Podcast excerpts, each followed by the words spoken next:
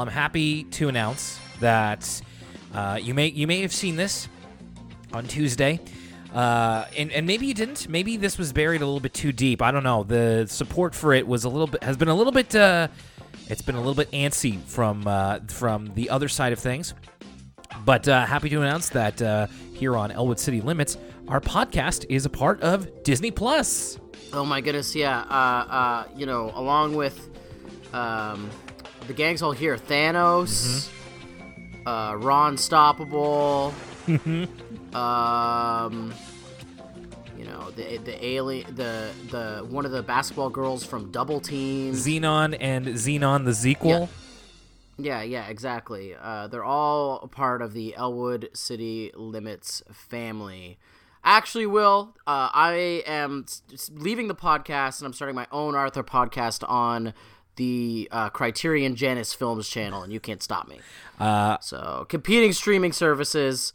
What's going to end up happening is uh, no one's going to listen to either of our podcasts. They're just going to torrent both of them. and then eventually there's going to be a third one over on HBO Max. Oh God.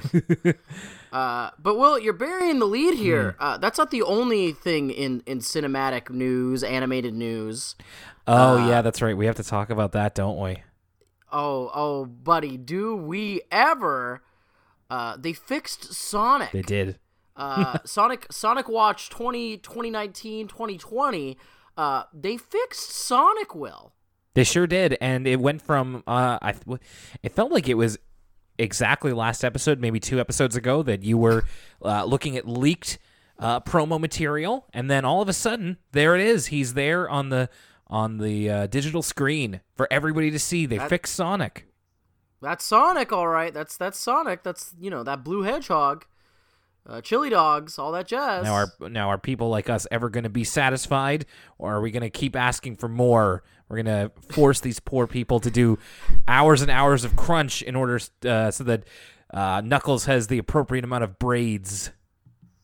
I mean, they could just, you know, you avoid that will by giving Knuckles the appropriate amount of braids in the first place. Hmm. No, I, I'm kidding. I'm kidding. Shouts out to the animators who toiled away to fix Sonic.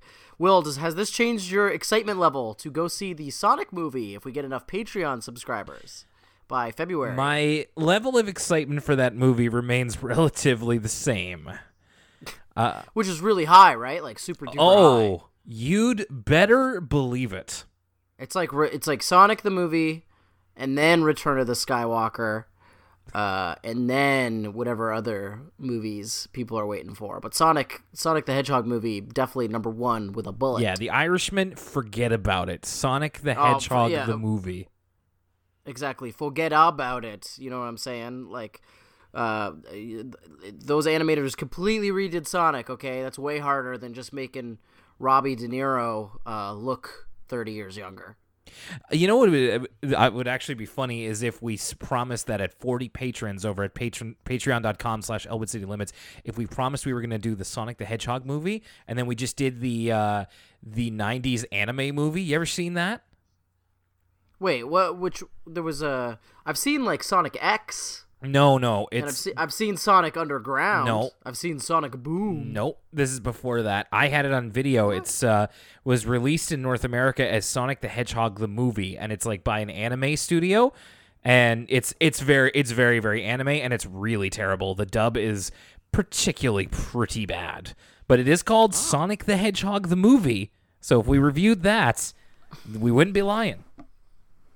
I Will, you're not getting out of this. I'm sorry, but uh, well, you're only not getting out of it unless we don't meet the 40 Patreon subscriber goal. So if you and your want me and Will, if you want to force Will to go see that Sonic movie. Uh, I'm probably gonna see it either way, but if you want to force Will to see the Sonic movie, uh, get get your friends to subscribe to the Patreon.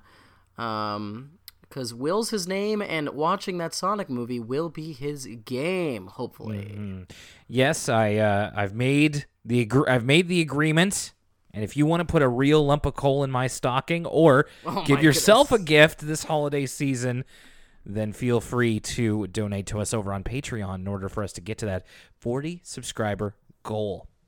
But uh, you know, we could always just we could always just not. We could I I could not watch that movie and be Yeah, perfectly happy with my life. Please. Please. Don't make me do it. Oh my goodness, the seasonal depression's already kicking in. I'm afraid so. Uh, yeah. I, I, I mean, I know this is, by the way, the episodic Arthur podcast. Mm-hmm. I don't know if we mentioned that or not. Elwood City Limits. I'm Lucas Mancini. I, I, I'm Will Young. I'm, t- I'm surprised at you taking the lead on that. It's been h- hundreds of episodes, and uh, wow. Yeah, I just, I just wanted to cheer you up. You sounded a little glum. What with having to watch the Sonic movie, Mm-hmm. and I know you're. Oh yeah, just you know, making making sure that I that I buy the right presents for everybody, making sure that I'm keeping track of who I have to buy presents for, all this kind of stuff. And it's the coldest week that it's been so far in fall season Gosh, over ho- here. ho- holiday season got you stressed, got you under pressure. It's true, man. I gotta, I gotta, I gotta take it from you. I gotta take some classy pics on the gram, and I gotta just stay chill, stay vibing. Oh my god. Well, I'm glad that you think my Instagram pictures are classy. They are. Uh, they, they're really, they're I- really I- cool. Oh my! Well, that's true. I mean, it helps that I've been all out and about lately. Uh, I've had things to take pictures of. Uh, but yes, vibing, I am. Uh, If peop- and If people want to follow you on Instagram, what's your handle? oh god, I don't even know. I think it's at Lucas Mancini. I was thinking about this today. Oh yeah, I guess if we're getting plugs out of the way, I'll probably mention this at the back of the show as well. Uh, the Mally stream has returned after a Yeah, year-long yeah. hiatus. After a year-long hiatus, uh, if you're a fan of uh, this podcast, uh, specifically the parts where I talk, I guess, um, or or and and you would like to hear me talk about video games, go check out the Mally stream on YouTube because I'm I sometimes I'm in those videos as well. Yeah, you gu- you guys. Uh, I saw I saw the promotional uh, artwork on the Instagram, and I saw that you're going to be a part of. Is it Death Stranding? You're playing? Ma- Mally Stranding. That's Mally right. We played uh, Death Stranding. I think that's just a one-off, but you know, the most famous and popular Mally stream series, Secret of Mally, will be returning in another week when uh, the other third uh, of Mally stream gets back from Japan. And once that happens, uh, it's it's back to the world of Secret of Mana. Where we are going to finish that game, whether it's gonna take multiple years or not. Uh, yeah, but Mally stream's back, and, and and if you like this show, you'll you'll probably like Mally's at it's Mally Stream on YouTube. It's pretty easy to remember. M A L L Y. Check it out. Stream. And I'm and I, I'm patiently waiting for my invite. Maybe someday. Oh, I've got well, of course, of course, you could come on the Mally Stream. Love to. By all means, you got to come on down to Dartmouth and go to the Mally Studio. Uh, okay, I, I, I guess so. no, I'd love to. Uh, yeah, so check that out. And uh, was also thinking of uh, plugging our personal Twitters as well. How's your Twitter game these days, Lucas? Uh, it's pretty laid, but you know, my dad follows me on Twitter, so you know, I, I I'm not I'm not really uh uh, uh posting up a storm for lack of a better term, Sure. but uh, it's Lucas underscore Mancini is the is the old Twitter. Mine was briefly public and now it's private again. Uh, but if you want to follow me there, I am at William Y. William spelled W I L L Y U M. Y spelled W H Y. Um, and What a what a formal episode this is thus far. you know, and uh, speaking of Twitter, we are also, as of this recording, three followers away from 300. Now, as soon as this goes out, I'm sure we're going to lose a few. But uh, yeah, we're very close to 300, which is which is wild to me. Oh yeah, it just we're almost at the amount um, of the Spartans uh, that that you know in that that Frank Miller graphic novel. You know, Clive, uh, Clive, uh, uh, uh, uh, not Clive Owen. What's his gosh darn name? Gerard Butler. Gerard Butler, you know, all that jazz. Well, let me tell you something. The time change has really been messing with me. Okay. Okay. This is getting dark at 5 p.m. It's sapping the old energy levels.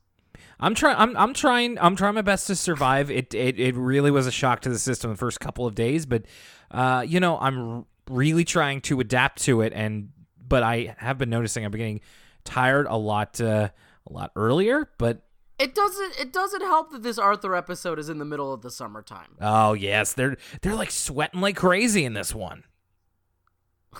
I mean, we'll we'll get into it, but it it's it certainly didn't make me feel great about the fact that we're now in minus temperatures over here.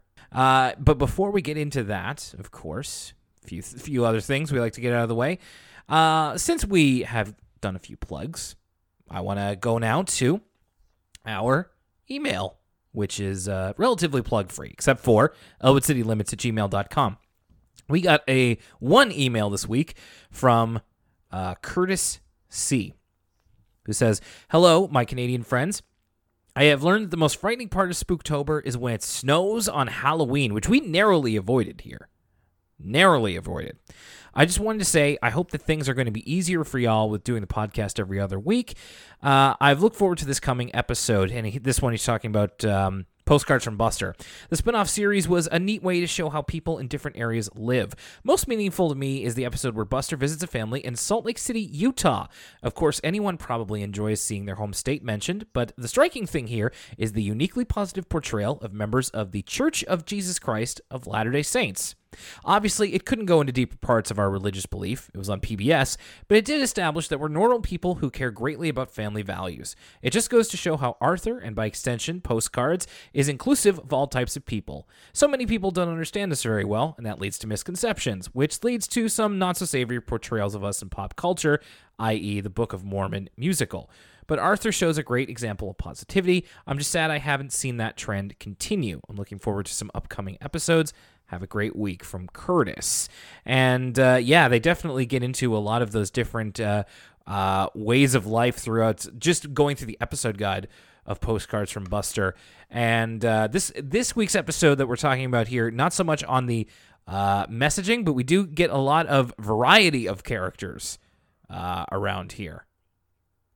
Oh yeah, no, big variety, and it, that's interesting that they did a Utah episode. I know like two things about Utah, and that's you know Salt Lake. Okay, so I know three things about Salt Lake City, Utah. Mm-hmm. Uh, one, there was the Salt Lake Olympics. Remember that?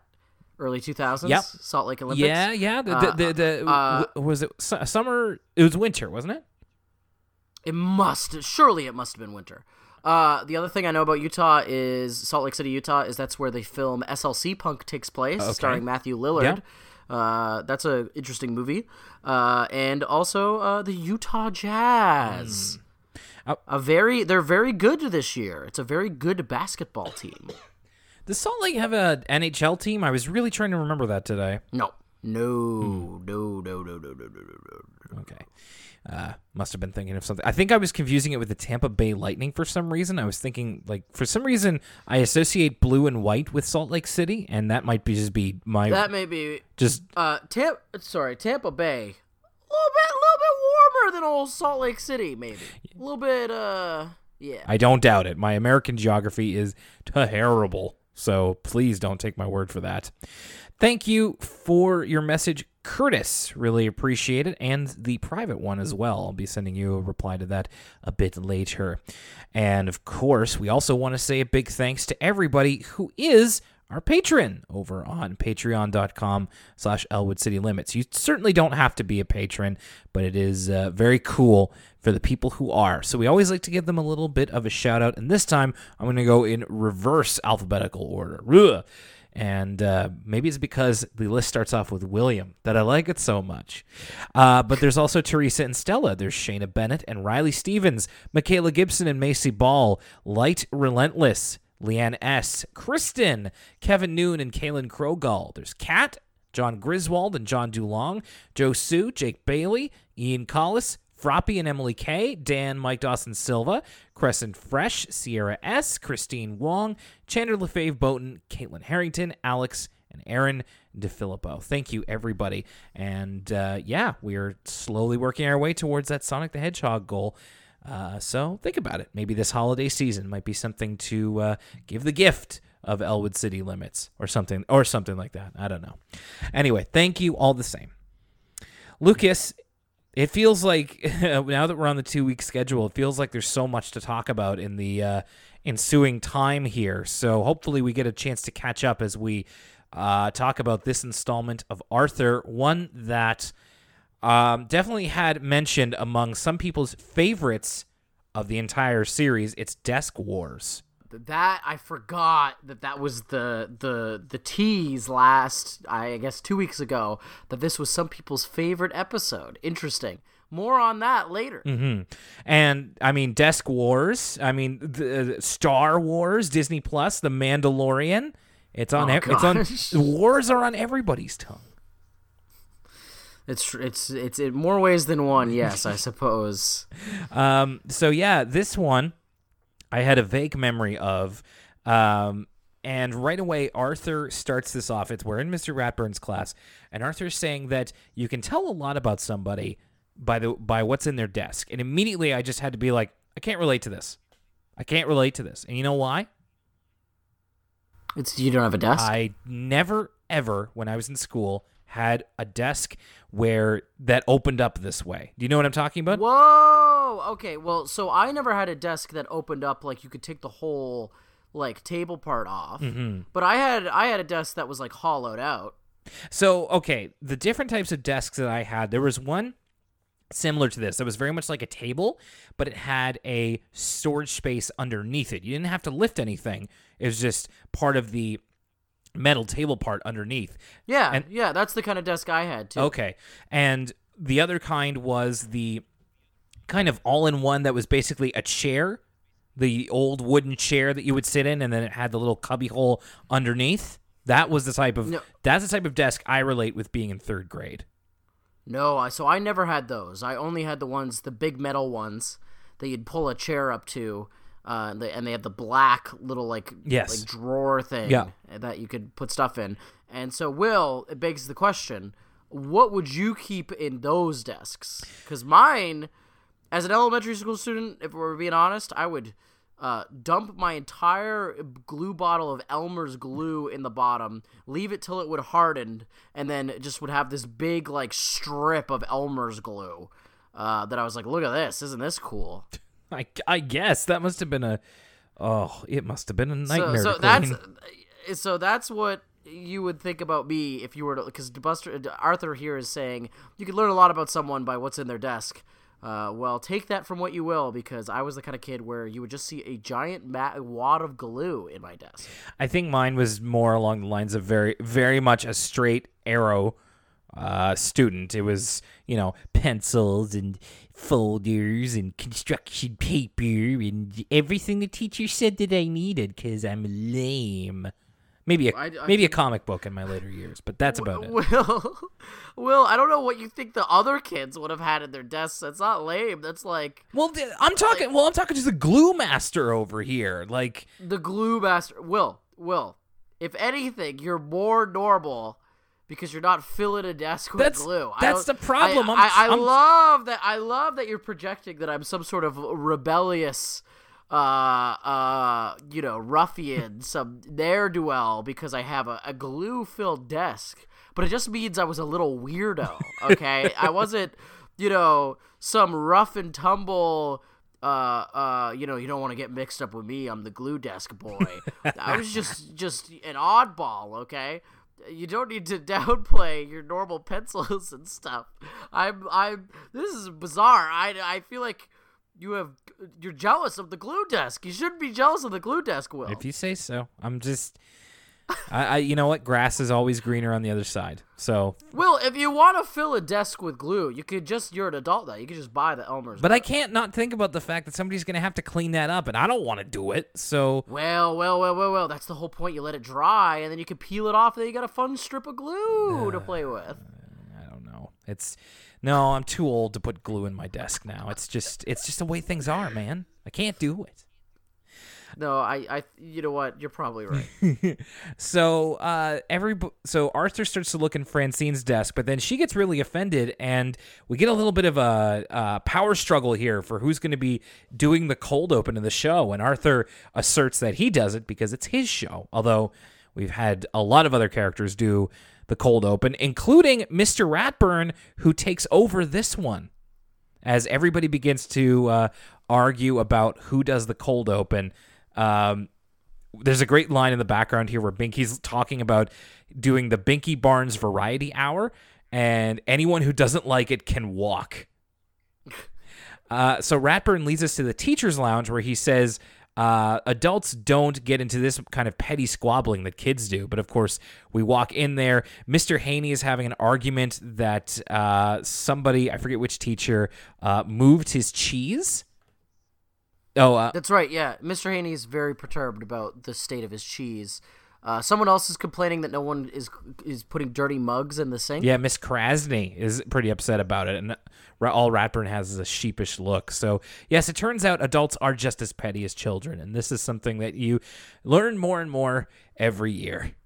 Yes, uh, bowling for soup. They were oracles when they said, uh, you know, high school never ends. They were right, It's true. But they should have changed it to elementary school never ends. Evidently, Nothing ever really ends. that's right, Doctor Manhattan. That's that's right. I'm gonna you're gonna I'm gonna go into the office tomorrow and fill my GD desk full of glue because elementary school never ends. you work. You, you you work for a school now. that's right. No, I mean higher education. I work for a university, Yeah. but I don't know how many glue filled desks. First of all, I don't think they have desks that you can store things in, and second of all, I, I don't think they're filled with glue. I haven't checked though. Anything's possible. It's a big university. So the uh, this whole episode, Desk Wars, takes place on an on a very very hot day. Uh, probably I'm gonna guess in like May or June, uh, very close to the end of the school year if it's this hot. And man, I already admit like this this was this was giving me serious FOMO of just like I can't believe uh, I I miss it when it was this boiling hot, which I kind of don't, but you know it's I'm just saying that because it's cold. But yeah, you know, as it doesn't do the right thing, the heat raises tensions. Everybody's already kind of in a bad mood. They're off to the wrong foot. Conflict is in the air. Well, and well, and right away, Binky has Um, got his bare feet like sticking onto George's desk because George isn't there today, and Binky's just got it. He's just got his piggly wigglies out, and I'm just like, this is a party foul, man. You can't just put your nasty ass feet on out on a hot day. Yeah, off top, no cap. Binky's got the feet out, and then he wipes his face with his sock, which is extra disgusting. Uh, Mr. Ratburn in, in a rare summer outfit. You know it's hot when Mr. Ratburn is busting out the short sleeves. Uh, tickets to the gun show. Uh, and speaking of gun show, uh, we get our first mention of um, World War II in Arthur. I don't think World War II's been mentioned yet. Um, hmm, that's a good one. Uh, I I t- totally didn't put that together because Ratburn's doing a kind of uh, talk on the UN, so That's right. The history of the United Nations, and he says the United Nations was established after World War II. Keep in, in keeping with the sort of the the the theme of conflict and conflict resolution in this episode. Um, but that made me think about, oh, I guess World War II happened in the Arthur universe, which is like much like the animal hierarchy, something that is probably the less thought spent on, the better. I agree. Uh, maybe fun to think about for a second, and then you're just like, oh wait, no, this is too many questions. Let's just let's move on. So, um, we, uh, I'm trying to remember exactly. So. w- Francine, Buster, Arthur, and Frank the Bunny Kid are at the same are at the same uh, desk here, and uh, at one point, Buster looks into his desk uh, in order to find an old tuna sandwich, which is apparently stinking up the place. it's been there for over a month. Ugh. I, it's hard to believe that the old tuna didn't start smelling sooner. Like Buster lifts up his desk and everybody can smell it. Like, like, I'm just like, how did you not know this? Like, at some point, I got to believe the janitor has to step in. Mister Morris has just got to be like, no, no, I'm putting an end to this. Well, I mean, again, to go back to my example, you know, sometimes that glue would be there overnight, and nobody would do a darn thing about it. Maybe, maybe that's maybe that's just a line that can't be crossed. Did, did you notice if you pause it when uh, Buster lifts up his desk, you can actually see there's a lot of there's a couple good little Easter eggs in there.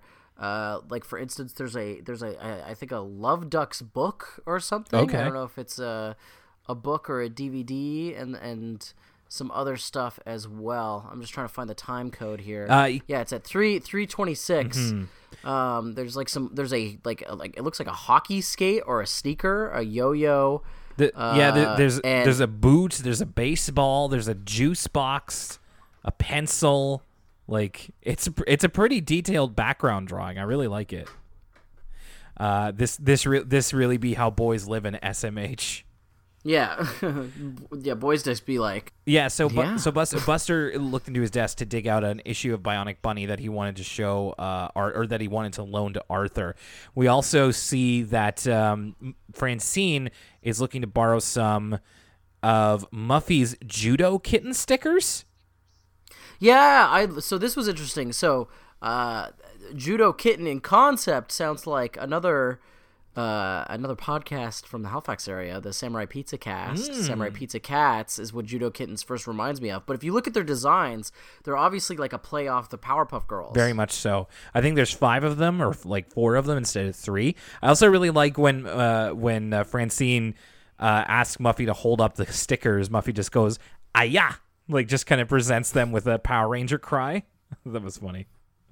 Um, yeah, so we're just kind of taking a little bit of a tour around people's desks. Like we see the brain has it wired up so that he has a pencil and eraser uh, kind of dispensation machine or dispenser. the- excuse me.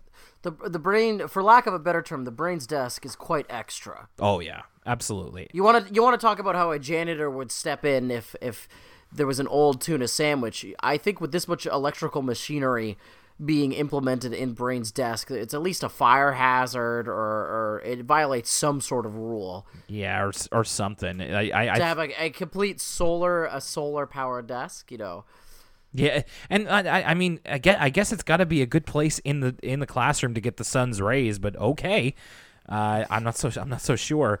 Um, and f- so Muffy, Fern. Uh, the girl rabbit and Brain are at the same desk here. It's like a quad desk sort of situation.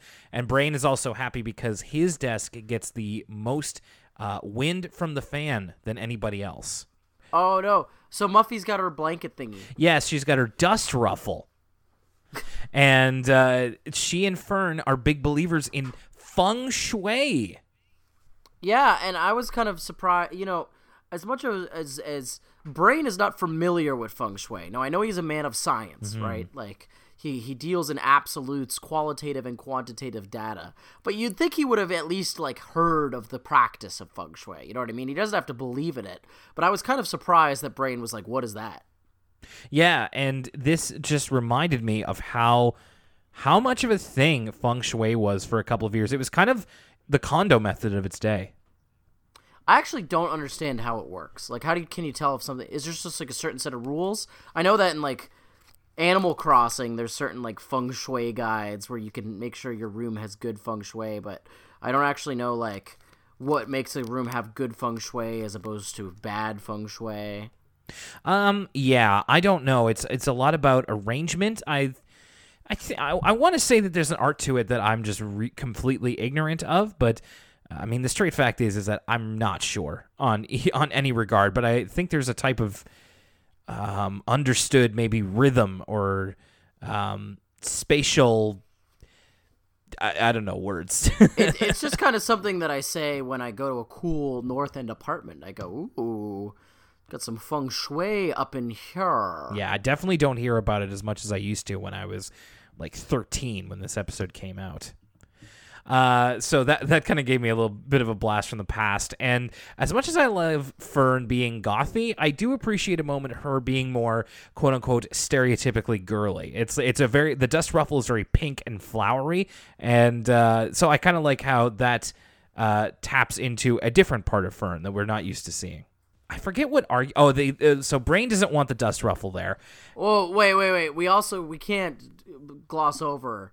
You you know you think my glue desk is gross. Uh, we also get uh, George's gum dinosaur. That's right. Uh, so. i- uh, Brain and Muffy get into an argument about the dust ruffle, and then Ratburn sends Brain over to sit at George's desk. George is sitting next to Binky and Sue Ellen, and uh, yeah, they find in George's desk his gum, his gum dinosaur. I think it's a Triceratops. I think it's a stegosaurus. Okay. Uh, yeah, that he's been working on for months. I think since the beginning of the year, Sue Ellen says. And remember that for later. But Brain is very Brain is very annoyed because now he's not in the uh, most ventilated part of the uh, of the room, and he has to sit next to uh, Binky, Binky and and Sue Ellen, which is definitely not where he wants to be. He, you could just see him visibly sweating. There's so many like angry glares from Brain in this episode. And Buster and Francine get the idea that if the they and Arthur have an argument with each other, then one of them will get sent to Brain's desk, which they know is the best ventilated. And, And I, I, I love this plan, by the way. oh yeah, This was like a little bit work of it, it genius by. Uh, uh, I actually really appreciated this plan from Francine of like, let's get in an argument on purpose to get moved to the. Uh, there was just there's just something like cheeky and ingenious about it. And It reminds me of like this is might be kind of a weird out of left field example, but it's it, it, it reminds me of something like in, in Cool Hand Luke or something like getting into an argument on purpose to uh, improve your circumstances is just like it's a fun little plan to me. and it actually really works because like uh you know buster's like come on arthur get in an argument with us. He's like no i'm not gonna get in an argument. And it Yeah, and, he gets in an argument. Yeah, it to- totally works except it doesn't work for moving buster and francine. Arthur gets moved. And i also want to mention here that uh, this whole episode has a bit of an anxious undercurrent for me of not wanting to make the teacher mad. Like that was always like that's that's what helped my develop my anxiety as a youngster was whenever people would be loud or rude in class and I'd just be like don't make the teacher mad. I don't like it when they yell. I mean, I too did not like it when they yell, but usually that was because it was at me for for being loud and rude. yeah exactly. So you you would have been uh, somebody that would have been like I don't want to be in class with him. He makes the teacher mad again No, no, no. I I would be making the teacher mad. that's what I'm saying I want to be yeah, I don't want to be in class with you Yeah, well, yes. First of all, you wouldn't want to be in class with me because apparently you're intimidated by my glue desk. You think I'm some sort of uh, uh, bad uh, boy. Uh, yes, from the wrong side of the tracks, and the glue is on the wrong side of the tube, as in outside of it on the desk. Uh, and also, uh, so that was already you think I'm a, a, a kind of a rough around the edges character, but the being loud and rude just doubles down on it. Absolutely, So- absolutely. I would, I would uh, podcast hosts, you know, we make good bedfellows, but uh, in terms of elementary school classmates, we might have clashed heads. yeah, I think so. Or rather, I would just probably would have been afraid of you. Oh, I, I I, I cannot stress enough like how funny this is. If you saw like a picture of what I looked like in elementary school, it does not line up with this uh uh the idea of uh, like being scared of me. Um, yeah, so Arthur gets moved over, and so Brain's annoyed because Arthur keeps messing around with his uh, eraser dispenser, and then Bus, uh, Buster and Francine are mad at Arthur because he got moved, and we get a line here. I forget who it was from, but it was that's so like Arthur, always betraying his friends. I mean, not wrong, not wrong. Is he? I don't know if he's always betraying his friends. Remember that episode of Arthur where he installed mirrors in his uh, treehouse so he could cheat at cards? No, that's true. Is that's that really? Uh, yeah, I guess you could interpret that as a betrayal. Yeah, all right. Remember that time he uh who tells on Binky because Binky's about to do the or no no Binky tells on Rattles?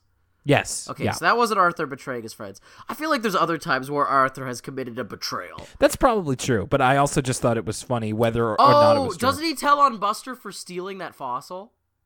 No, no, he doesn't. Because I thought Buster, Buster, Buster self snitches. Who is it? Arthur who tells his mom about stealing that toy from the store? There's a time where Arthur No. and Buster both get wrapped into something. No, no, they. Arthur just gets in trouble for like as an accessory. Yeah, that's that's a cyber toy episode, but uh, they get caught.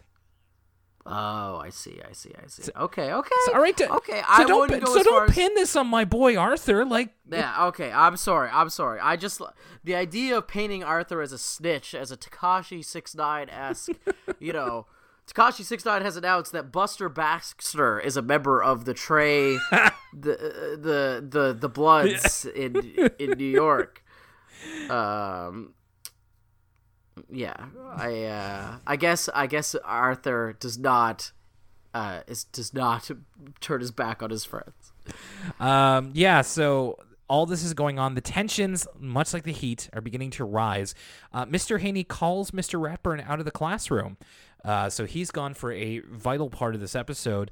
And George comes back. He had a dentist appointment that he got back early from. And poor George, the innocent, is now thrust in the middle of everything where he can't sit at his old desk because Brain's there.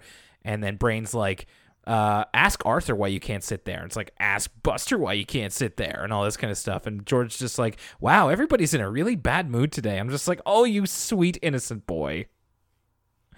Um, and of course, Brain, I feel, as always. Now, we talk about, you know, accusing Arthur of being a snitch, but Brain always taking things a little too far and uh, just escalating things unreasonably, I would say. Oh yeah, well I think Brain's being pretty unreasonable this whole episode from having his like giant desk. Like, okay, let's be, we're, we're gonna get real here. We're gonna get real here. You know what's more disruptive to the class? You know my glass, my desk full of glue, not hurting anybody, or Brain's like crazy mechanized like solar panel desk that's like spitting out paper onto Muffy's desk. I just think it's disrupting to the class, and I think Brain's attachment to it is also disruptive. Mm-hmm. Uh, so he Brain is being driven crazy by the fact that uh like Arthur is dispensing pencils and he is adamant that he doesn't want Arthur to loan Muffy a pencil. And this begins the whole domino effect here because at, at one point in this episode after, you know, Muffy is asking George, who is just sitting all by himself in a chair away from everybody, not part of this at all, asks George to sharpen uh, her pencil, which is actually Brain's pencil. Um, and so George goes to do it, and then uh, I believe the chain is so uh, Brain threatens to destroy Buster's. Uh, excuse me. No, oh no, okay. Yeah. So we get a real Mexican standoff here. Yeah, it really, it really Um, is, and like- and it's like it's it, it's it's a chain here. Yeah, One oh, leads yeah. to the this other. Is like, this is like the basement scene from Inglourious Basterds, like the, the the bar scene rather. Um, so uh, George is going to sharpen the pencil, which to which Brain threatens to crush George's uh, gum, disgusting gum stegosaurus. Yeah. Um, to which uh, Sue Ellen threatens to throw out Binky's rubber band ball that he's been spending the better half of the year working on. Um, and then uh, uh, after that, uh, Muffy threatens to uh, put the the judo cat stickers on Brain's desk, which also affects Francine because she wants the stickers. So Francine threatens to cut the dust, uh, ruffle. uh, the dust ruffle, and then um, uh, uh, uh, uh, Fern has the loaned Bionic Bunny comic that was being loaned to Buster, uh, but it's actually Arthur's comic, and she's threatening to destroy that. Again, we get a great face from Buster, by the way, what he's accusing for. He's like, Fern, don't do it. Um, we get a good face from him. And then for some reason, Buster grabs Arthur's cookies. I don't know why. This starts where it starts to lose Yeah. a little bit of He- semblance he of logic. He well, he just needs a bit of leverage of just like, well, if I lose something, I'm getting something, and he's like, I'm gonna eat Arthur's cookies that he was gonna share with me, and then Arthur doesn't have any. Ar- Arthur's the one who's hurt at the end of all this. I like he's he's one of the ones who doesn't have any repercussion. He's just like, no, my cookies. so it's a very tense thing as but as George goes to the pencil sharpener, and uh, a- as George is sharpening the pencil, it's very tense. He keeps whittling it down, like he sharp Oh yeah, at some point, like Brain grabs Sue Ellen's report. on the UN. like. Bra- yeah, yeah. Yeah, Brain's literally going to destroy Sue Ellen's homework, which might be the highest stakes of all of these. Like, if we're going to be honest with ourselves, like George, you probably shouldn't have the gum stegosaurus in the first place. I know he put a lot of work and effort into it, um, but it's very un. Bra- Brain's really going back on his morals in that he's going to destroy knowledge. I don't think Brain. You know, ha- edge- I don't think Brain has morals. I think that's. Oh. I think that's fake news. That's true. I, I, you know what, I would tend to agree. You know, Brain is too often asking if he can and not enough if he should. You know what I mean? Yeah, and he was already voiced by Steven Crowder, so you know. Oh my goodness. Uh, yeah. So we have this whole thing. Uh, like George sharpens the pencil, and then the lead falls out, so he has to keep sharpening it, and then he w- eventually wears it down to basically just a little nub, and accidentally, uh, the book that Brain is threatening his dinosaur with falls over and it smashes and we get a big no from George poor George and then everything happens. Like Yeah, we and, and much much like that scene from Inglourious Basterds when that standoff comes to an end, it's all in quick succession. Mm-hmm. You barely have time to breathe, and how quickly you know the the dinosaur gets squished. Sue Ellen chucks the rubber band ball. Fern tears up the comic book, which I love because she just goes like, "Wah!" and then just like rips the pages out. And then I also really liked Buster angrily eating the cookies. I like Buster angrily eating the cookies. I like Muffy angrily sticking on the stickers. Kitten number Uh, one. But it goes even further than this. Like the cookies get tossed and hit uh Jenna, I think. Jenna, yeah, in the face, and then people are tossing books. Well, and then and then and then the whole class just starts going crazy. They're throwing things. There's that one kid. There's that Yeah, one, we get the the, the ma- throwaway character of the week. Uh, this kid in a white polo. Griffin McElroy. Yeah, this Griffin McElroy looking. He kind of has like a Ralph Wiggum vibe to him. Yeah, he's just he's Uh, just clapping this kid erasers. is just clapping erasers, the clap. living his best life. Yeah, just the clap of his erasers are dummy thick. And Oh, uh, yeah, everybody's just going nuts. And eventually, uh, Haney comes in to break everything up. And it just looks like a war zone at this point, and just gives him a bit of a talking to, but it's a little, uh, a little toothless, if you ask me. But then poor sweet George just starts cleaning up, and as everybody's arguing as to who started it, and you know, and somebody says, "Well, George, you didn't do any, you didn't do anything," and he's like, "I know, but I'm just gonna clean up anyway. You guys, you guys make a big deal out of the weirdest things, and then that kind of helps break the spell on everybody, and they all pitch in and clean up the classroom, and I just, oh, I bless, bless George's little heart. I loved that. And, Yeah, I mean, it's about to break out into a completely separate argument after Mr. Haney leaves. You know, they're arguing over who should do what job. Uh, Binky offers to pick up the erasers. Francine's incensed because that's the easiest job. And then, of course, George starts cleaning up and says, "Okay, you guys are being crazy." Yeah, exactly. And uh, Mr. Ratburn comes back into the class. It seems like nothing's happened, and he says that he is officially an uncle. So I'm guessing that this would be his sister Rodentia's kid, maybe, because he has two sisters.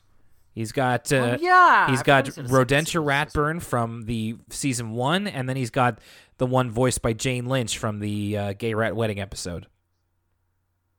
Yeah, I won. I, I it could be either or. I I forgot so. that we mentioned. I forgot that, that. Yeah, the whole conceit of this is that this whole war happened while Mr. Ratburn was out taking an important phone call. Yes. So the end of the episode happens here. Everybody is back at Muffy's place for a pool party because she thought that uh, everybody just needed to cool down after the day they've had. But they're interrupted by Binky's rubber band ball, which comes bouncing in. And then they go. And then the end of the episode is them all trying to catch it. And yeah, that's uh, that's how. And and and in the end, nobody can remember what started the fighting in the first place anyway. All right, so that's Desk Wars. And before we get into the second half of our episode, uh, we're gonna take a quick break here, and we'll be right back. I guess.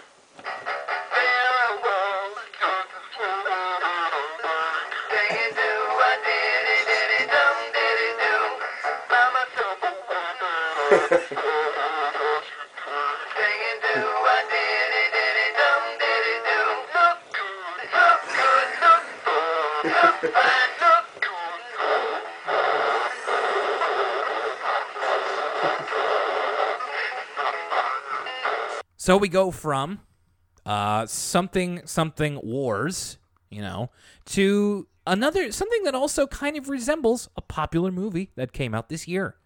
Got a bit of Toy Story vibes from the uh, beginning of Desperately Seeking Stanley. Oh, I was gonna say, I was like, desperately seeking Susan did not come out this year. no, it definitely did not. Uh, no, Toy Story vibes here because this episode features the speaking debut of Arthur Staple, Stanley the Bear. yeah, and I liked the the voice they picked for Stanley. I, I thought it was really unlike you know we've talked about because again this is another episode where briefly Pal and Kate's voices make an appearance, um, and I thought that uh, Stanley's voice was fitting. And I know you've been critical of kind of Pal's voice doesn't really seem like Pal. It's kind of um, yeah, it's it's kind of in with it's officially within that canon since we do hear them. I like Stanley's voice. It's cute. It's almost a little too cute sometimes. It's very much just like, "Oh no, Arthur would never do that." Like he's just a, he sounds a little dumb, Like if I'm being I, honest. I, I kind of like that he sounds a little dumb though. He's old. He's got dementia. He- he's you know? well, he's very na- he's naive, and I understand that, and we don't hear it enough for it to be constantly annoying. And it's like, all right, that's a fine uh, stuffed bear voice. Uh, so he's on the same shelf and as a Woogle, and man, we're getting a lot right, more use out of the Woogles than I ever thought that we would. It's true. I didn't think the Woogles were going to show up in three episodes as opposed to just being the fad of the week in one. Of all the things to keep continuity with, I'm surprised that the Woogles have more episode appearances than, say, Spanky. Yes, absolutely. And uh, I wouldn't be surprised if that never changed. But uh, yeah, the Woogle is kind of uh, antagonizing Stanley because Stanley is like there are visible rips on him. You can see his. Uh, his stuffing kind of coming out. He's a very old bear, and the Woogle's just being like, "Ah, no, nobody wants used. Like you're you're used up, Stanley. You're gonna be out of here in no time." And I, I like that the I like the the Woogles like really really like the the Woogles. He's got nothing to live for either. It's not like the Woogles better off. He's just sitting on the shelf. He's a fad. Nobody cares about him anymore. But he's like, I'm gonna bring Stanley down with me. Like Exactly. He's just a hateful toy. um, and so you we do get our only appearance here of of Pal and Kate speaking, as uh, they they apparently know. Well, well, first of all, this confirms that dogs and babies can talk to toys. Like, you know, let's let's muddy these waters even further. And uh, they apparently know that the Woogle is uh, uh, very uh, dislikable. And I, I do like this here where Pal grabs Stanley and uh, he goes, "Hang on, old man." I just uh, I liked yeah, I and liked that. he calls he tells Woogle to shut up, and he calls him a nasty little fag. Yeah. that was a, that was great. I really liked that. That's actually a pretty decent insult if you're uh, if you're just uh, saying it to anybody. Yeah, next time someone tries to step to me and they're wearing those chunky, like giant white Fila sneakers, Mm-hmm. that's the burn they're getting. They're a nasty little fat. Uh, yeah, so they save Stanley momentarily, uh, but then mom uh, finds him and says, "I can't keep sewing him back up." It's she says later she's basically patching patches at this point, and the Woogle gives him one last kind of mean thing of just like maybe you could be the dog's chew toy. So it looks like we're kind of going one way with this, but it's not the way we end up going. Like I was like, okay, so we're doing this, but we kind of do something a little different in the actual episode. And I must say that as a boy who slept with teddy bears for a very, very long time, this episode makes me feel very seen. Uh, like especially the whole thing of just like having teddy bears that are so old that basically uh, my grandmother was the one who gave them to me when I was very young, when I was a baby. And eventually she just got tired of sewing them over and over again and fixing them because I would, they would just eventually, they were just too old. And I still have them and they're very, very, uh, worn down. They are, they are out to, out to pasture. Yeah, I think some of my teddy bears are still hanging around somewhere too. I had a bu- so I when I was a little kid. Okay, I th- and I must have told this story on the show before, but when I was a little kid, even though despite my family not being French, my dad wanted to name me Guy Lafleur after the uh, famous Montreal Canadian Okay. uh, hockey player. Yeah. Uh, and of course, my mom put a, a, a succinct end to that. Uh, so I, uh, but when I got any stuffed animal, they would just be called Guy. And so, like, the big one was Big Guy, and then there was like a medium sized one that was called Oh, Middle Guy. yeah, yeah, yeah. A- a- and then there was another one that looked exactly like the medium sized one, except he didn't have a bow, and so he was called Other Guy. And then there was a really little one, and that was called Little. Yeah, oh yes, I do remember this story. In fact, it was uh, I think I think uh, Little Gee was probably the title of an episode that we did. Oh wow! Yeah. Did you spell Guy right? Because I think it's spelled like guy. Yeah, G U Y. Yeah, yeah, yeah. yeah Oh yeah, yes. Oh yeah. Listen, we're close enough to French Canada that I know how to spell Guy. The episode begins with Brain and Arthur doing a science project in Arthur's room, and they're trying to find an appropriate um, thing to represent certain types of clouds. And they find bits of Stanley's um, stuffing on the ground, and they apparently worked really well for Brain's design of what type of clouds they want to use.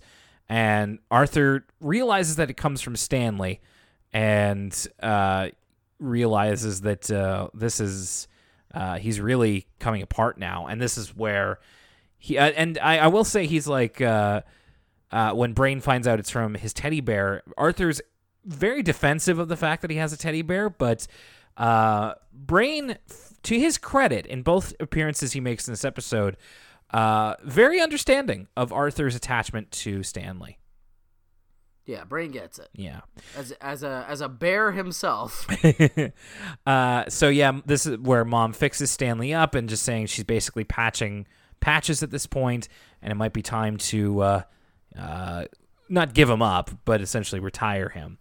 Uh, they are get, getting stuff together for a yard sale. And DW is giving away Thelma, the talking fish. Now, I can't remember exactly which episode Thelma debuted in. Okay, We okay. I'm glad that you mentioned this because we have seen Thelma before. Yes. Yes, yeah. Okay. Uh, so Thelma is started to not work. I was really hoping that so uh, Thelma Thelma's one of those uh, electronic fish mounted fish that sings like row row row your boat. I was hoping that she would have the thing where did you have you ever seen the YouTube video where it's like the sound system in the fish gets screwed up so it sounds like it's like possessed. So I've I've never um, seen the particular fish one you're talking about. I have seen oh god, what is that video called?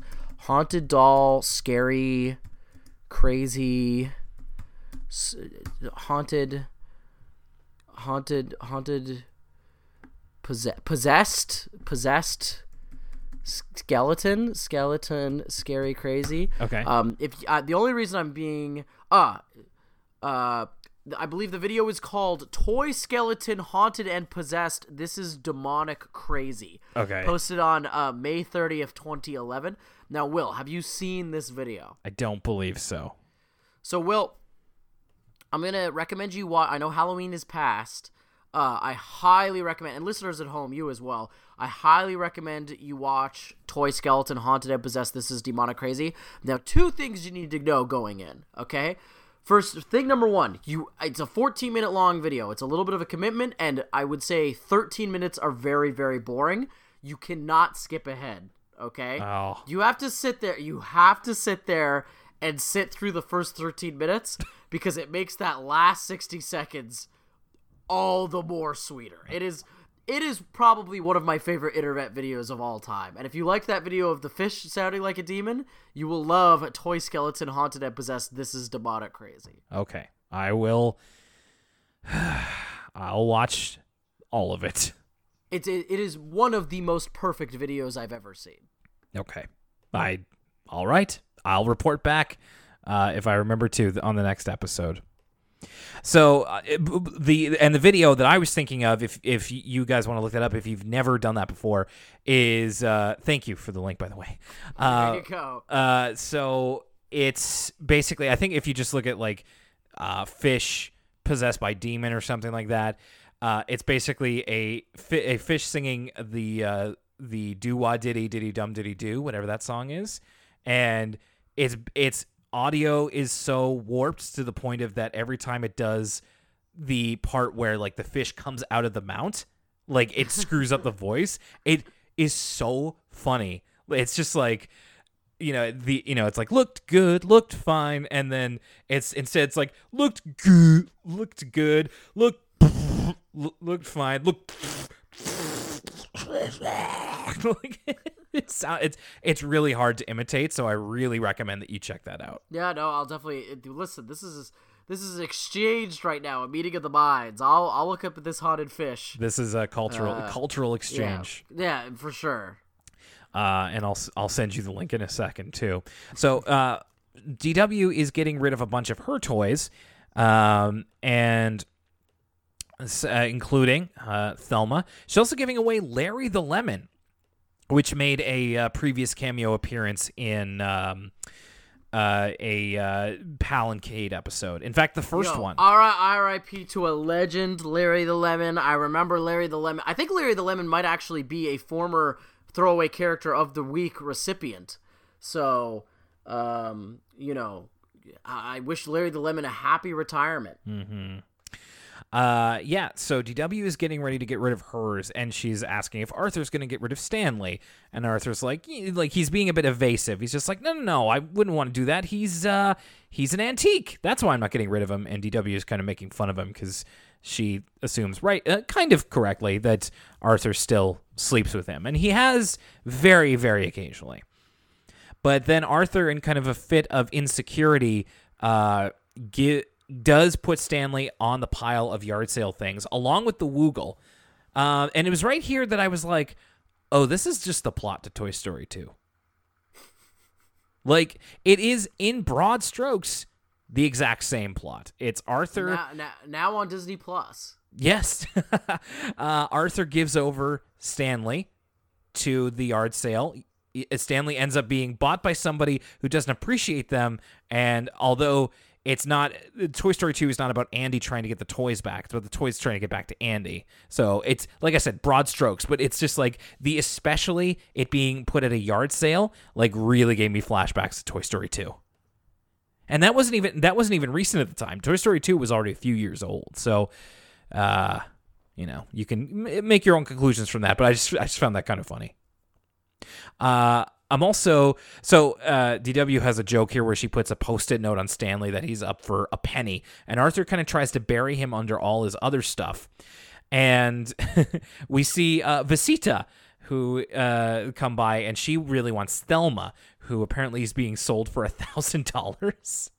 Which uh, Mr. Molina is not so sure about, but then DW uses this moment to uh, pawn off Stanley, which who Vicita immediately loves, and uh, Arthur's kind of uh, he's kind of caught between a rock and a hard place here. It's like either admit that he doesn't want to sell Stanley or uh, give him up, and eventually he does for five bucks. Which Stanley's got some pretty like prominent Frankenstein esque uh, stitching on him. So the fact that he went for five is actually kind of impressive.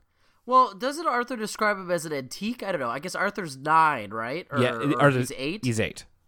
And he, oh, okay, I guess he only got it when he was a toddler. So I guess at the oldest, Stanley's only like four years old because Arthur got a brand new, in which we see in a montage later on. Oh, the montage, uh, dude. So I, I, I suppose our, uh, Stanley's not actually worth that much money at all. No, and it, like he's he's just well worn, and he's you know your typical stuffed bear. So it's just a miracle that in that state he went for five dollars. He's Arthur just said he was an antique to kind of throw DW off the scent.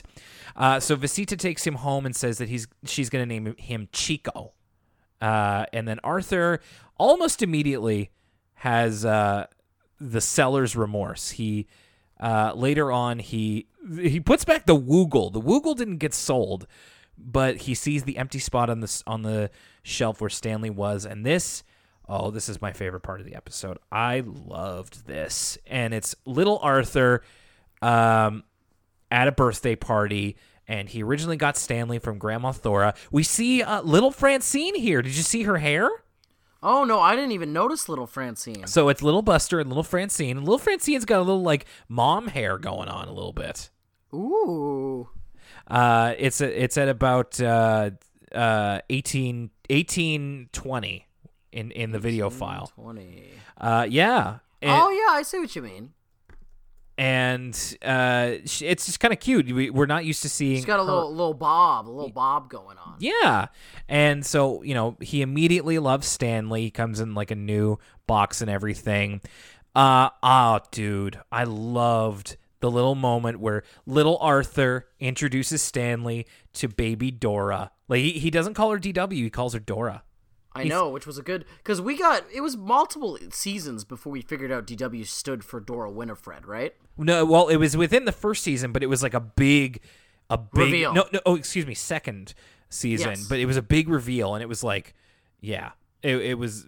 Uh, scarring TDW's It's funny because I actually I don't think we've actually heard her referred to as Dora without the Winifred. Yeah, because it took me a second to be like, oh yeah, that's what DW stands for. Because yeah, it's either DW or Dora Winifred. Dora is it's it's uh you know she's it's a name we usually associate with the famous explorer, not so much that's DW's first name. You know what I mean? Mm-hmm and uh, we get a re th- like this is all really really cute. The final thing is Arthur uh, at six years old being put to bed And then he gets scared of the dark and he clings onto Stanley and he falls asleep, just saying, I'm not scared of the dark. I'm not scared of the dark. And Stanley helps him kind of get over his fear. Oh, Lucas, it was so cute. So cute. Did, did you notice that uh, Arthur was kind of dressed like a minion? Oh yeah, he was, wasn't he? When in when he was introducing uh, Dora to Stanley. Yeah. yeah. Oh, geez, good good eye, good eye. Oh, buddy, I could spot a minion from a mile away. Like that. Yeah, he does kind of. He the, the, those accursed yellow creatures. They don't leave my watchful eye. Fit check here on Arthur. Also looking a little. If he had a bit more flannel on him, he'd look like Bob the Builder. Oh my goodness! Uh, so many cultural icons that Arthur is kind of pulling motifs and inspirations from to construct these outfits. So Arthur, like you said, is kind of getting seller's remorse, and he uh, uh, he's he's got some criticisms of Stanley's current treatment. Yeah, so uh, we see Vicita playing with Chico over in the next yard. And uh, by the way, I, I also just want to say that this sappy teddy bear uh, montage really made me glad that my teddy bears are safely tucked away. And uh, might want to dig them out sometime soon. I don't know. I really like teddy bears. Uh, yeah, so we see Vicita playing with Chico in the next yard and uh, yeah, Arthur is very critical of just like you know, uh, you know, be she she like dunks his face in a thing of milk. Uh, in order to get him to eat his breakfast, and he's like, you know, you shouldn't really get his fur wet; it'll get all uh, get all dry and crusty. And then she's like, "That's okay. We're just gonna put him in the dryer." And Arthur's like, "No, he can't go in the dryer." and then we kind of get like a morbid scene of like Stanley in the dryer, like cooking alive. Arthur, help. help me! Yeah, so poor, poor Arthur. He's so distracted by this that he can't uh, properly give critis- uh, critique of Brain's diorama that they're working on together. And this is where we kind of get again. Uh, Brain's like, "You really miss that teddy bear, don't you?" And Arthur's like, "No." And Brain's like, "It's okay. Like I've had my own before. He had." Uh, what was the name of Brain's pig that he had? Oh, I do not remember. Oh, jeez, what was it? Um, it was something like I, I want to say it was like Einstein or Copernicus or something. Oh, jeez, I don't remember. Uh, I'm hang on. I'm just gonna see if I can find it. We have to know the name of this pig. Well, a lot of like, when are we gonna get a kid that's a pig? We got get a lot of pig props. You know, Brain's pig toy. Um, there was I think it was last episode we had the flying pig that yeah. like showed up out of nowhere. Uh, I believe that pig won throwaway character of the week. Pig's name the pig's name was Plato. Brains pig, ah. Brains pig's name was Plato. Ah, uh, that's a good pig name. So Brain, pigs will pigs are big right now. Will Peppa, of course, mm-hmm. our favorite seven foot pig. Will Osprey has a stuffed pig. That's right. Uh, pigs are big. Pigs are back. Yeah, man. Pigs are in. Uh, so Brain understands how Arthur feels, and this kind of gives Arthur the uh, the rush he needs to get Stanley back. So he offers to buy Stanley back from Vicita, but Vicita doesn't have Stanley anymore.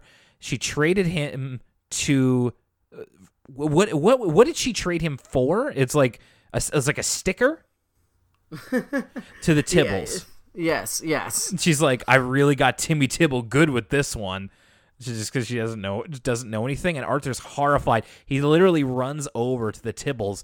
We get this cutaway scene here that's actually kind of unsettled me. Like I'm like no lie. I watched this and I'm like, I don't. This this makes me feel bad. I don't. What would you rather be sub- uh, subjected to torture by the Tibbles or uh, put into the dryer alive. Well, the the Tibbles thing is like so they're he's he's imagining them doing like surgery on Stanley, and then it's like very like yeah, it's like an Eli Roth movie or something. Well, and yeah, it's like it's like looking up at the Tibbles as they have like the pliers and they're like laughing met- menacingly, and then you look over at Stanley and they've removed all of his stuffing, and then one of the Tibbles blows his nose with him, and then just kind of throws him away. It's actually like I got a little upset. It's like uh, you know, it's like that French film Martyrs, but with the stuffed animal. Oh, I haven't seen Martyrs yet. It's uh, pretty intense. It's pretty extreme. Yeah, but it really was like a little torture porny. Like I, d- oh my god! I just this is the first episode, Arthur. The I think this is the first time we've ever referenced World War II or torture porn with Arthur, and it's in the same episode. We're going there, baby. Uh, so Yeah, you know, this is what seasonal depression does to us.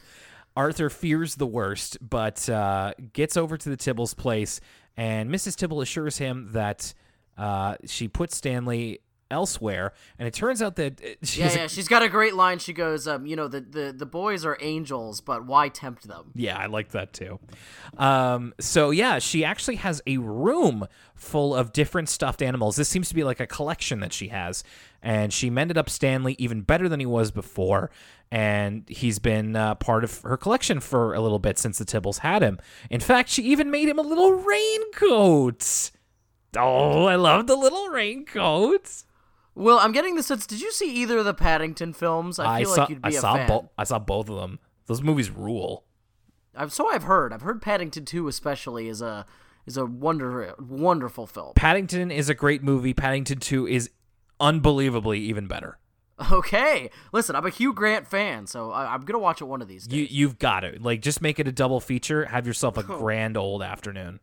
okay. In fact, I'm overdue for a rewatch of those. I gotta seek those out. Um, yeah. So, uh, Mrs. Tibble is, uh, she she does agree to give Arthur Stanley back, but Arthur kind of thinks about it, and he says, you know what? I think Stanley's actually probably better off here, where he can be appreciated. And Mrs. Tibble says you can come and visit him anytime you like, and we actually get kind of an effective ending. It's just like it's effective for me because I have I put irrational amounts of feelings towards stuffed animals, but uh, again, probably seeing Toy Story at a young age. Uh, but there's a little scene here where they begin to iris out, and Stanley looks over and he says, "Bye, Arthur," and I'm like, "Oh no."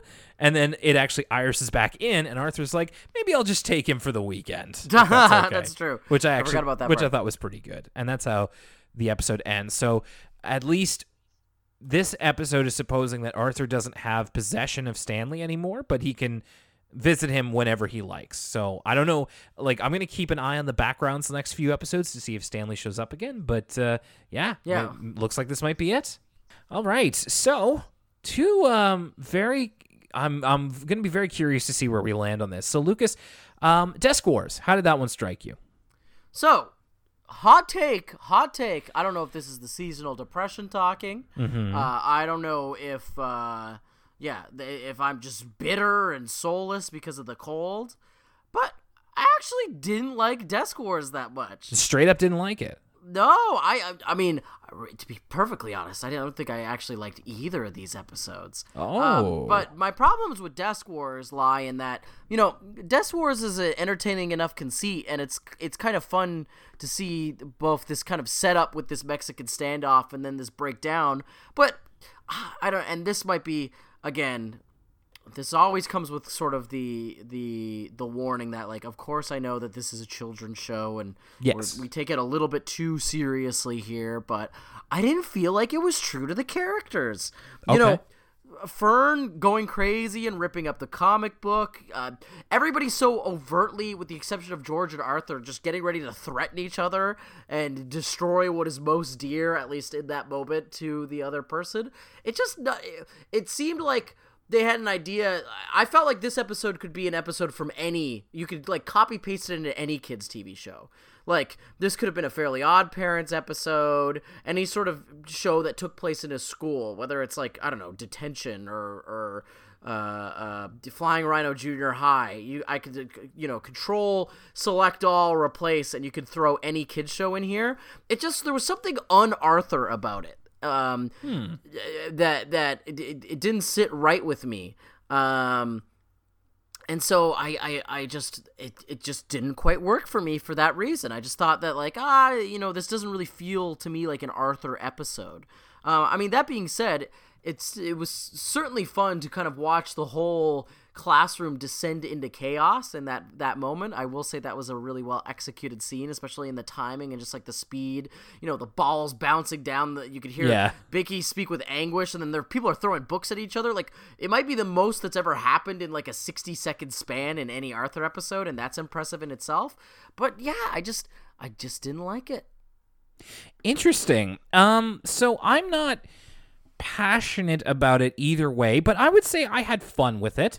I, I, I think I appreciated. Now, I think it's very interesting that you mentioned that everybody's not really acting within character, and I think that that is something cons- important to consider that I maybe wasn't thinking about.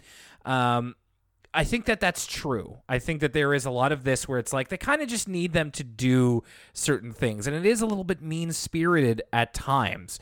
But I, I, I don't know. I think I just kind of liked it felt like an interesting bottle episode of just putting them all in one room on a very tense situation and seeing how they act. Now, it might not have been completely in keeping with the way that they normally are, but it was also kind of fun to see what everybody can be like when pushed to their limits and then to see them make up in the end. Now, it's it's not going to change your life or anything, but I found myself reasonably entertained by it.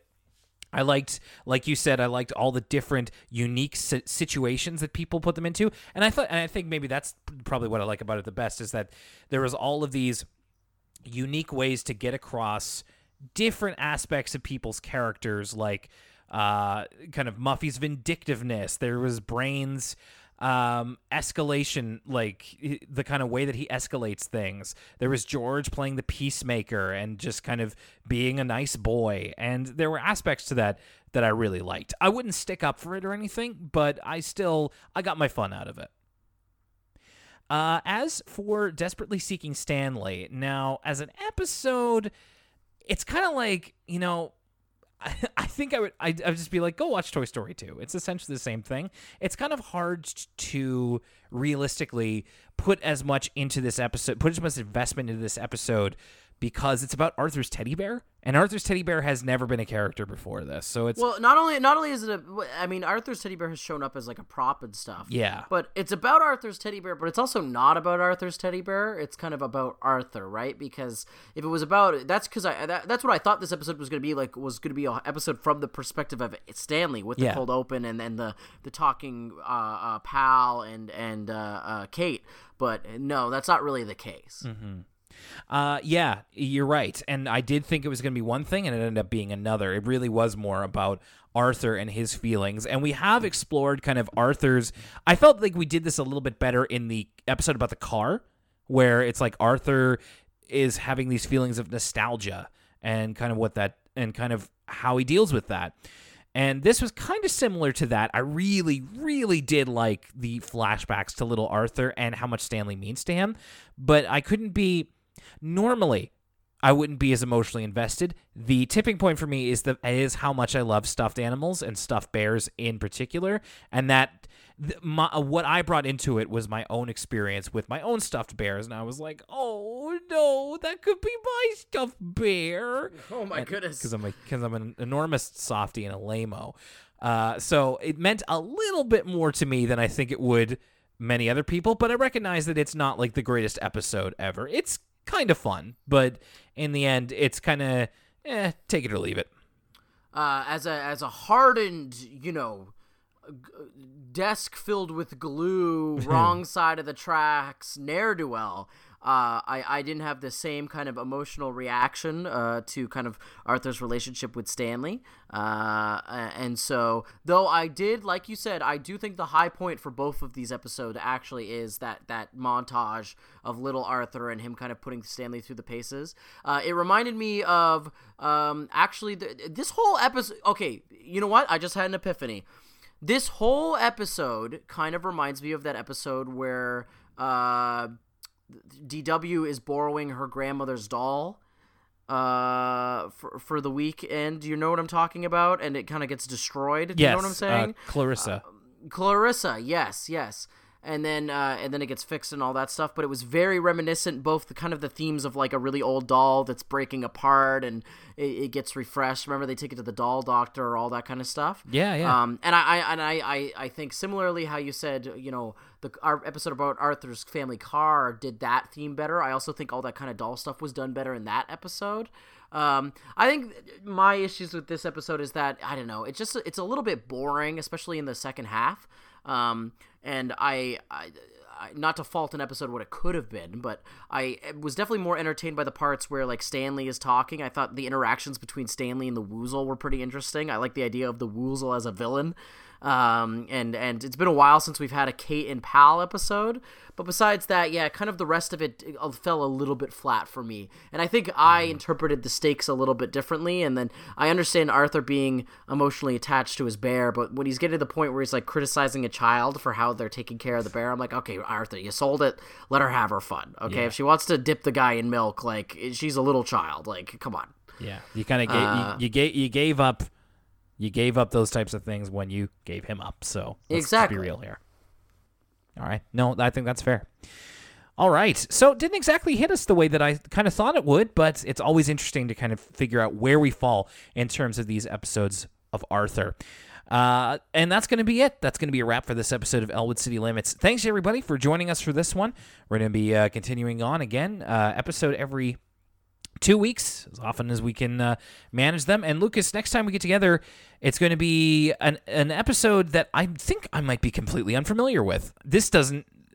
I don't recognize this at all. Uh, for the record, I didn't. I had never seen either of these episodes before, by the way, and I think this might be one of the first times that's happened where I haven't seen. I, I haven't had no recollection of either episode. So we might be saying that a lot more lately as we get into these later seasons. For sure. But this this is the last season I remember watching on TV. So to not recognize one here is a little strange, and it's going to be like you said, it's going to be a, more of an occurrence as we go along. So next time it's going to be Muffy's Art Attack and Tales from the Crib. Whoa! I wonder what Tales from the Crib involves. I know, maybe like some maybe some type of horror theme? Question mark? I'm I'm eager I'm eager to find out. Uh, Lucas, uh, do you know when you're going to be on Mally Stream? Oh, um, well, you can go see if you want to see us play the first two hours of Death Stranding. You can check out the Mally Stranding video. Uh, I, I believe uh, the plan is I know uh, Josh, uh, the other, what, there's three th- thirds of Mally Stream. I have just one. Uh, I think Josh is continuing with his Mally Slow run of Sonic Adventure DX. And if you're not familiar with a Mally Slow run is, it's like a speed run, but the opposite. So Josh is kind of an, an expert in that game, and he's playing it as slowly as possible, examining every single texture. So if you want to kind of have a, a really, really deep molasses slow dive in an ironically very fast game, Sonic Adventure DX, I think uh, Josh is going to do another Mally slow run later this week. Um, and then next week we will continue with Secret of Mally, the most popular Mally stream series, and, and that's going to be a lot of fun as well with Dud's big return from Japan. So you can check that out next week. Subscribe to the Mally stream. Cool. Sounds good to me. Don't miss out on that, everybody. And of course, uh, we've got our uh, socials. You can follow us on there too, and follow El- uh, follow Elwood City Limits on Twitter. Uh, hopefully, going to be making up a new uh, mid roll. uh, credits mid roll, so we won't put as many plugs into the show next time. But other than that, thanks a lot for joining us, everybody. Lucas, good to hear from you again. My name's Will Young, and for Lucas Mancini. Can I call the police, Grandma? Not today, Timmy. All right, we'll see you next time.